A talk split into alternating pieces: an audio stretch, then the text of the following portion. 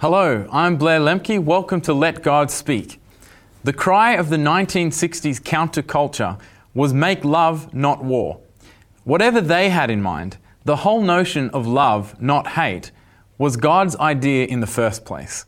God still wants us to wage love, not war, as we will see in the scriptures today.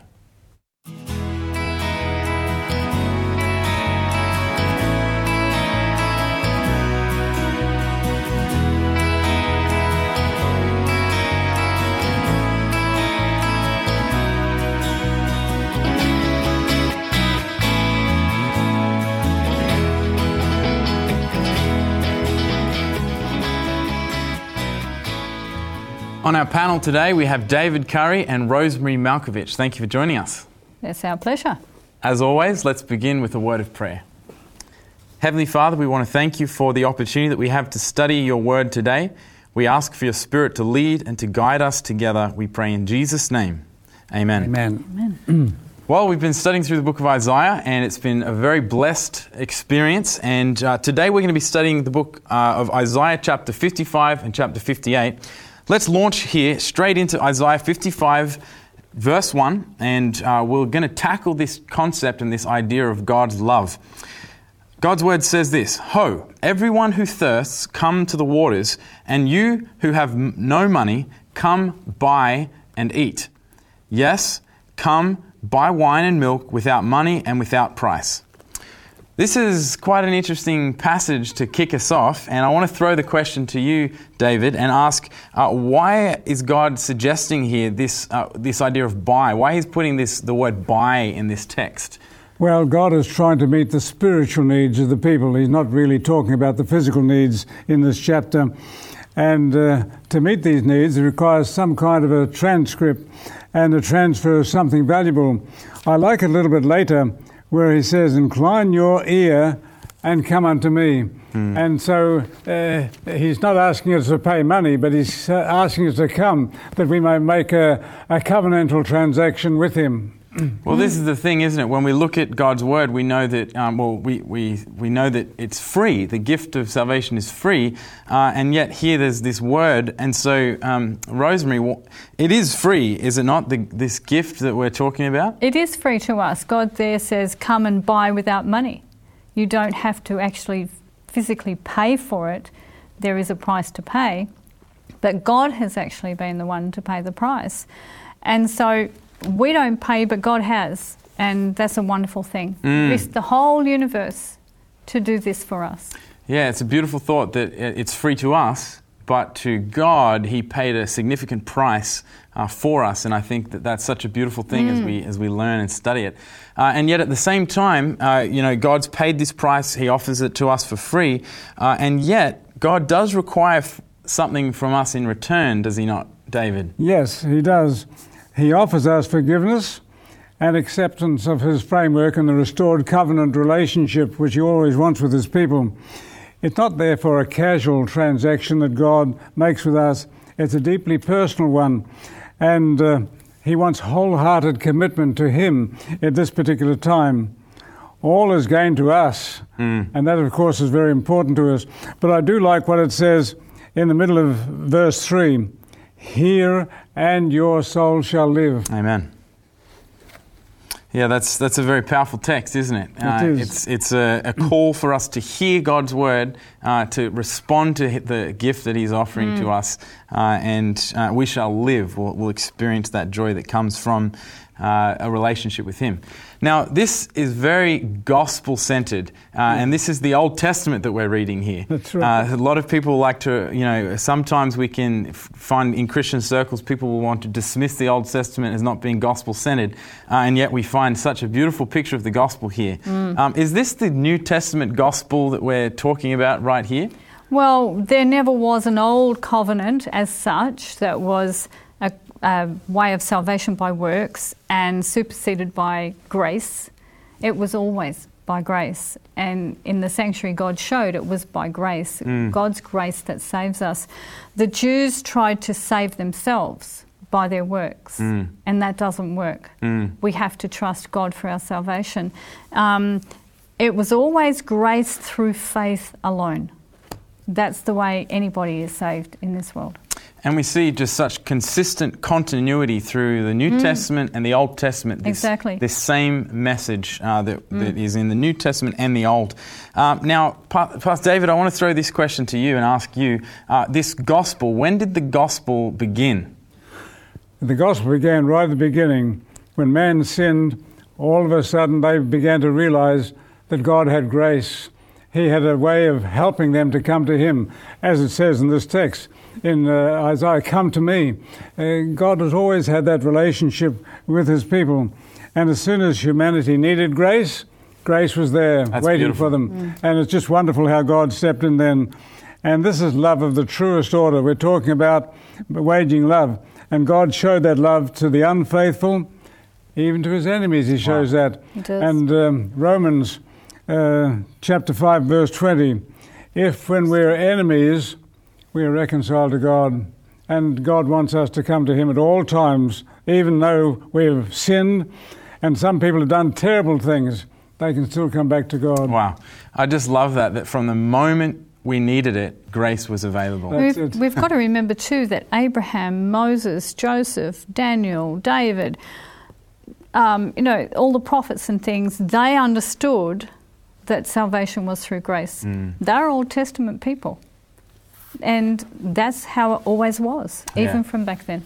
That's beautiful. Well, let's read here as we continue through the book of Isaiah 55. I want to read verses 8 and 9 here and then continue our discussion.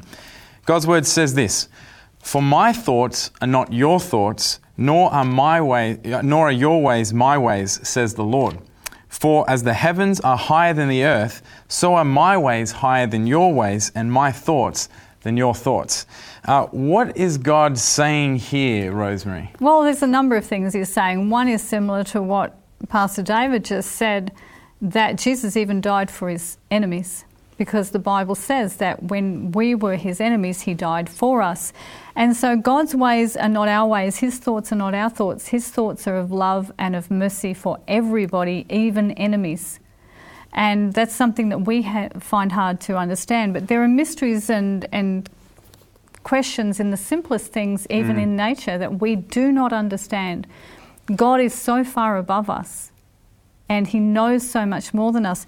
If we could understand everything as God understands it, we'd be his equals. Wow. So there has to be things that we do not understand, but that he alone understands. Amen. And that to me is so inspiring, that we have a God who is above, bigger and beyond us. Much bigger than us. And, when we capture a glimpse of the enormity and the fullness of who God is, this has quite a remarkable effect on us, does it not, Pastor David? It does.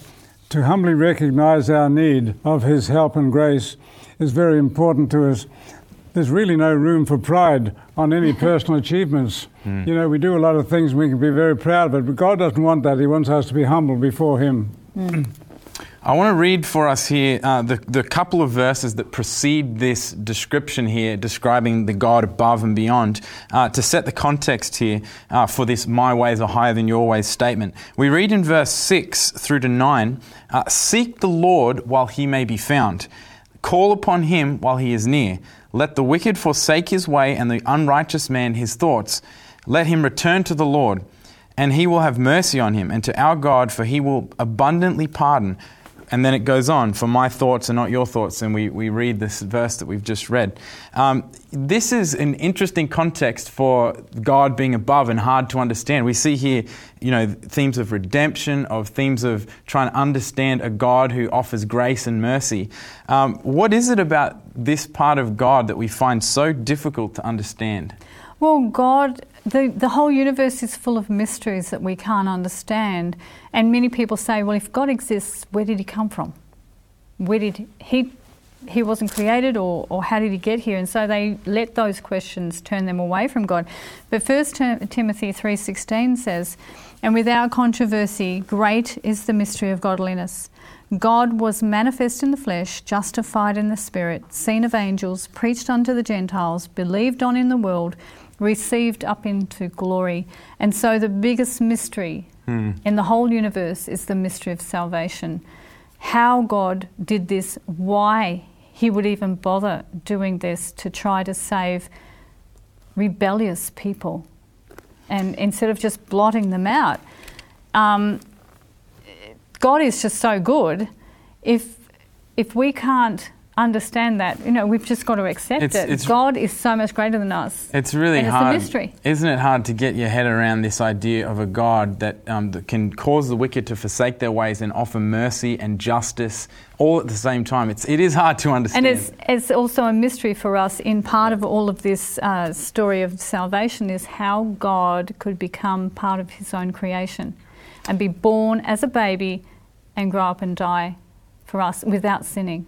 That is a huge mystery, but that's what God says. I love the gospel story because we'll be learning about this throughout all of eternity and coming to greater knowledge and greater understanding, greater depths of the love of God. And loving God more. That'll be wonderful. Beautiful. Let's continue on. We're going to return here to Israel's experience. They were clearly a very religious people, certainly outwardly, even fasting before God and these sorts of things. But God was not impressed with just external fastings and signs of religiosity, as we see in the book of Isaiah here. And in fact, the Israelites here actually complained that God was not really interested in their fasts and outward signs. And I want to read here a text, Isaiah chapter 58, verse 3, when we see this taking place. God's word says this, "Why have we fasted, they say, and you have not seen? Why have we afflicted our souls and you take no notice?" This is interesting, an insight into the response of the Israelites here. What was going wrong for them? Well, they were steeped in sin. And in verses 1 and 2, just before you read 3, it says to Isaiah, "Cry aloud, spare not, lift up your voice like a trumpet. Tell my people their transgression and the house of Jacob their sins. Yet they seek me daily and delight to know my ways, as a nation that did righteousness and do not forsake the ordinance of their God. They ask of me the ordinances of justice. They take delight in approaching God." Yes, they had all the outward stuff, but there was nothing coming from the inside. And of course, that was very significant. And yet in their hypocrisy, they still claimed to be following God. They were quite pious, I suppose, from the outward point of view. So would you say that this text is saying that religious signs on the outward is not enough? Let's turn to Matthew 23. And verses 27 and 28, where Jesus gives us a good example of this. He's talking to the Pharisees, and he's very forward with them. And he says to them, "Woe unto you, scribes and Pharisees, hypocrites, for ye are like unto whited sepulchres or graves, which indeed appear beautiful outward, but are within full of dead men's bones and of all uncleanness. Even so, ye also outwardly appear righteous unto men, but within ye are full of hypocrisy and iniquity." Nothing is hidden from God. God knows the heart as well as what is done outside. We only see the outward movements of man. God reads it all. In Exodus 20, verse 7, Exodus 20 is the Ten Commandments. The third commandment says, "Thou shalt not take the name of the Lord thy God in vain." In other words, pretend you are a Christian when you are forsaking God and acting un-Christian. He says, "Thou shalt not take the name of the Lord thy God in vain, because the Lord will not hold him guiltless that taketh his name in vain." That's serious. You cannot fool God. You cannot pretend that you are righteous with God but not be righteous in your heart. Well, it's very interesting to me. That text you just read out earlier in Matthew is end of what we see here of God's response to the Israelites, his people in Isaiah 58. God often reserves his most scathing rebukes for his people, his faithful people who claim to take his name and yet don't live in character what it means take the name of God. Especially those who are supposed to be teaching and leading the people to follow God. And they are not. Wow. It's amazing even today how many people take the name of the Lord in vain and don't realise that they're doing it. They think it's only to do with swearing. but it's actually how you live your life. Yeah, the depth of these commandments that God gives are so much deeper than just a passing phrase or a word. It deals with the issues of the heart. That's right. Jesus showed that very clearly too in the Sermon on the Mount. Mm. It's the spirit of the law, not the letter of the law. That's it. Now, I want to go here to the context of Isaiah 58 because we've just seen this rebuke that God has given. What is the context here in Isaiah 58, Pastor David? Yes, it seems to me, and I think that it's quite clear that this is probably alluding to the Day of Judgment. The people had to afflict their souls. They had to get ready for this Day of Judgment and confess their sins and fast and make things right with God. And really, it's a type of where we are today in the time of judgment, that we ought to be doing the same thing, making sure that we're right with our God. You know, it's interesting because in verse 3 there, they're having quite a boastful, pious attitude. We've fasted, we've done this. So clearly then, if this is the context of the judgment, this is not probably the right place to be boasting in a pious way. Absolutely. No, not at all. During a time of judgment, you are to be humbling your hearts and seeking God's forgiveness and mercy. And those who did not search their hearts and confess their sins on the Day of Atonement, they were cast out because they had done or shown contempt for God's salvation. Wow. Well, let's continue reading on here. I want to read verses 6 and 7 of chapter 58 as we continue our study. God's Word says, "Is this not the fast that I have chosen, to loose the bonds of wickedness, to undo the heavy burdens, to let loose, to let the oppressed go free, and that you may break every yoke? Is it not to share your bread with the hungry, and that you may bring to your house the poor who are cast out? When you see the naked, that you cover him and not hide yourself from your own flesh." This is quite interesting here, and I want to throw this one to you, David. What do we discover here? What's God's Word telling us here in this passage? You know, I've been reading through the Old Testament, and I'm absolutely amazed how often the prophets talk about looking after the poor, the orphans, and the widows. And Isaiah is no exception to this. Here he is telling us that we have a responsibility. And if we're really serious about our relationship with God, it's very important that we look for those who are less fortunate. And most of us see people around us today who are less fortunate, and we need to help them. That's right. So will God notice us when we care for others, when we do these things, keeping in mind that he didn't notice when they were fasting? He said, you know, that didn't catch his attention, that outward form. Does God notice these acts? God does. Even Jesus said so. Many, many times in the Gospels we read where Jesus said that if you help these people, then you are doing my work. And so verses 8 and 9 of chapter 58 of Isaiah tell us what God's blessings will be to the people who do help those who are in need, because that's what God always wants, to help the poor. That's right. I like that next verse, which also says, "Then your light shall break forth as the morning." Verse 8. And, you know, you're helping people, and your health will spring up. You know, and you'll be healthy people. You won't be having all the worries and strife, the stress and the strain. Well, it's quite remarkable, isn't it? These promises that are offered for being, to living the character of God, as you be faithful to him, these promises are offered. That's remarkable. Right. Verse 10 and 11 go on, and we see that God isn't finished with this topic of caring for others. We read in God's Word, it says, "If you extend your soul to the hungry and satisfy the afflicted soul, then your light shall dawn in the darkness, and your darkness shall be turned as the noonday. The Lord will guide you continually and satisfy your soul in drought and strengthen your bones. You shall be like a watered garden and like a spring of water whose waters do not fail." This is, again, interesting. Why the repetition taking place here of what we've just read, and then, again, God telling to look out for these things? Well, obviously, it's for emphasis. And God is saying, do you get the point? Can you see what I'm trying to say here? And religious observances are worthless without caring for the unfortunate people. And this is what Isaiah is trying to emphasize here. God continues with more promises for the faithful in verse 11, where he says, "The Lord will guide you continually and satisfy your soul in drought and strengthen your bones.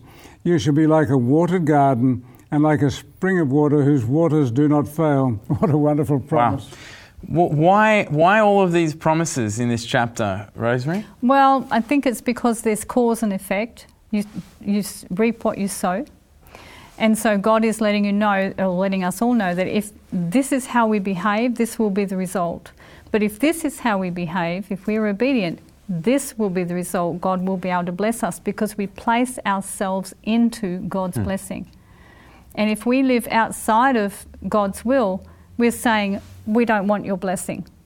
But if we do God's will, it's not to bribe us to be good, it's because we do the right thing.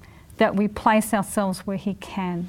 It's interesting here that God's giving us a picture of what matters to Him in worship. And He's saying that, you know, genuine deeds of kindness to others is what matters, not an outward form of religiousness in and of itself, although religious things aren't necessarily bad. When we think of Jesus, does this same idea apply, David? Yes. Well, you know, when you look through the Gospels, you rarely find Him going to the temple. You rarely find Him... he does do it because that was a requirement of the law. But He is there all the time meeting people's needs, healing the demoniacs, healing the lepers, preaching to the people the great things about God and His kingdom to come. Jesus was interested in the poor people, and He carried this on, what He had shared with the prophets years before. It's interesting that, you know, just as these gospel writers here are speaking of Jesus, valuing these acts of mercy, these acts of healing, feeding, forgiving, and Jesus put into practice these. Did Jesus also teach these things, Rosemary? Well, if we go to Matthew 25 and verse 40, Jesus says, "And the king," this is part of a parable, "and the king shall answer and say unto them, Verily I say unto you, inasmuch as ye have done it unto one of the least of these, my brethren, ye have done it unto me." And of course, Jesus is saying this parable about Himself and those who believe in Him. He is the King. And He was saying that when we do one of these good deeds, when we help someone who's in prison or someone who's sick, someone who is poor, and in all of these different ways, someone who is in whatever situation where they need help, that we're actually helping Jesus Himself in the person of that person in need. Yep. He identifies Himself with every suffering person on this earth. Wow. And we are His hands and feet.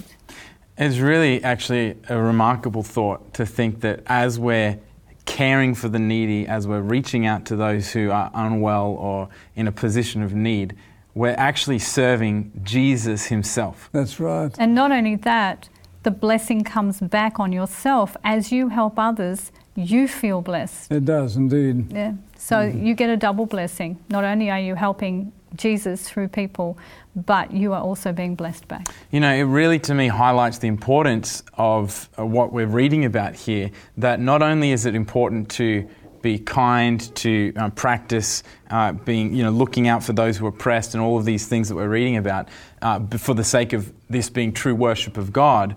But we also see here that this is actually kind actions to God Himself, not only worshipping God, but serving God. Absolutely. It's very, it's just, what an opportunity. I mean, if we saw Jesus walking down the street, we would leap at the opportunity to do something kind for Him, do something nice for Him, to serve Him in some way, to wash His feet, to bring Him food. I think any Christian, if they saw Jesus, would just leap at the opportunity. Do we have the same enthusiasm for our brothers and our sisters? Yeah, well, if it begs the question. If it's a rich and famous person, probably yes. But if it was just a poor, lowly person, we'd probably leave them by the wayside. And I think understanding and appreciating that serving others is serving Jesus perhaps springs in us a greater desire to serve those people around us as we consider these things. Let's continue through the book of Isaiah here as we close out the chapter. It turns here to the Sabbath and begins to talk about worship in the context of the Sabbath. What is this idea here? Why is God bringing in the Sabbath here at the end of the chapter, David? Well, I think this is... one of the beautiful things that God has given to mankind, to be able to worship him and to come into a true relationship with him and to find out even about our need for a true relationship. And he says, if you turn away your foot from the Sabbath, from doing your pleasure on my holy day, and call the Sabbath a delight, the holy day of the Lord honourable, and should honour him, not doing your own ways, nor finding your own pleasure, nor speaking your own words, then shall you delight yourself in the Lord. I mean, these are wonderful verses. They're a promise that are made to us at this particular time. The people at that time, were keeping the Sabbath just as a kind of an outward thing, so that people would recognise that they were keeping the Sabbath. Mm. You know, my brother was in Jerusalem at one time, and he was taking a picture on the Sabbath of people going to the synagogue. All of a sudden, a Jew hit him over the head. His glasses went flying 100 metres, and he had to pick those up. He said, you can't take photographs on the Sabbath. Well, you know, he was keeping the Sabbath, I think, just like the people were back there, just as a sort of a sign that they were doing the right thing. But Jesus wanted them to delight in this wonderful day that he had given to them. Mm. That's interesting, because it does tap into that idea that the Israelites here may have been observing the Sabbath, but not in heart, not in spirit, but that's in outward observance. Right. In this text here, Rosemary, what is God's stated purpose in actually giving the Sabbath? Because it stands in stark opposition to what David just shared. Well, in what Pastor David was saying, if you turn your foot away from the Sabbath, in verse 13, from doing your own pleasure on my holy day, and basically doing the things I've asked you to do. Verse 14 says, then shalt thou delight thyself in the Lord, and I will cause thee to ride upon the high places of the earth, and feed thee with the heritage of Jacob thy father, for the mouth of the Lord hath spoken it. Mm. God wants us to delight in him and to worship him together, so that he can bless us, and the Sabbath can draw us closer to him. The Sabbath is all about a relationship with God. Wow. And, you know, it is really a beautiful thing, and we see God's purpose in giving it. Mm. Pastor Dave, if you could just summarise for us in a few words the message of Isaiah 15 as we finish our time. Well, it seems to me as though God is calling a unique people to follow him. You know, I love this verse in Matthew 15, verse 24. Then Jesus said to his disciples, if anyone desires to come after me, let him deny himself and take up his cross and follow me. For whoever desires to save his life will lose it, but whoever loses his life for my sake will find it. Wow. And this was the message that he was trying to give right back there in Isaiah. And Jesus is taking, as it were, that same theme and bringing it to his people. And he also wants us to apply it to our own hearts today. It's a beautiful study. Thank you for being with us and spending time with us. God is indeed looking for a special people, humble people, selfless people. Today's message is calling us to be those people, and heartfelt devotion to our Heavenly Father will be a blessing and a light to our world. Thank you for joining us. God bless.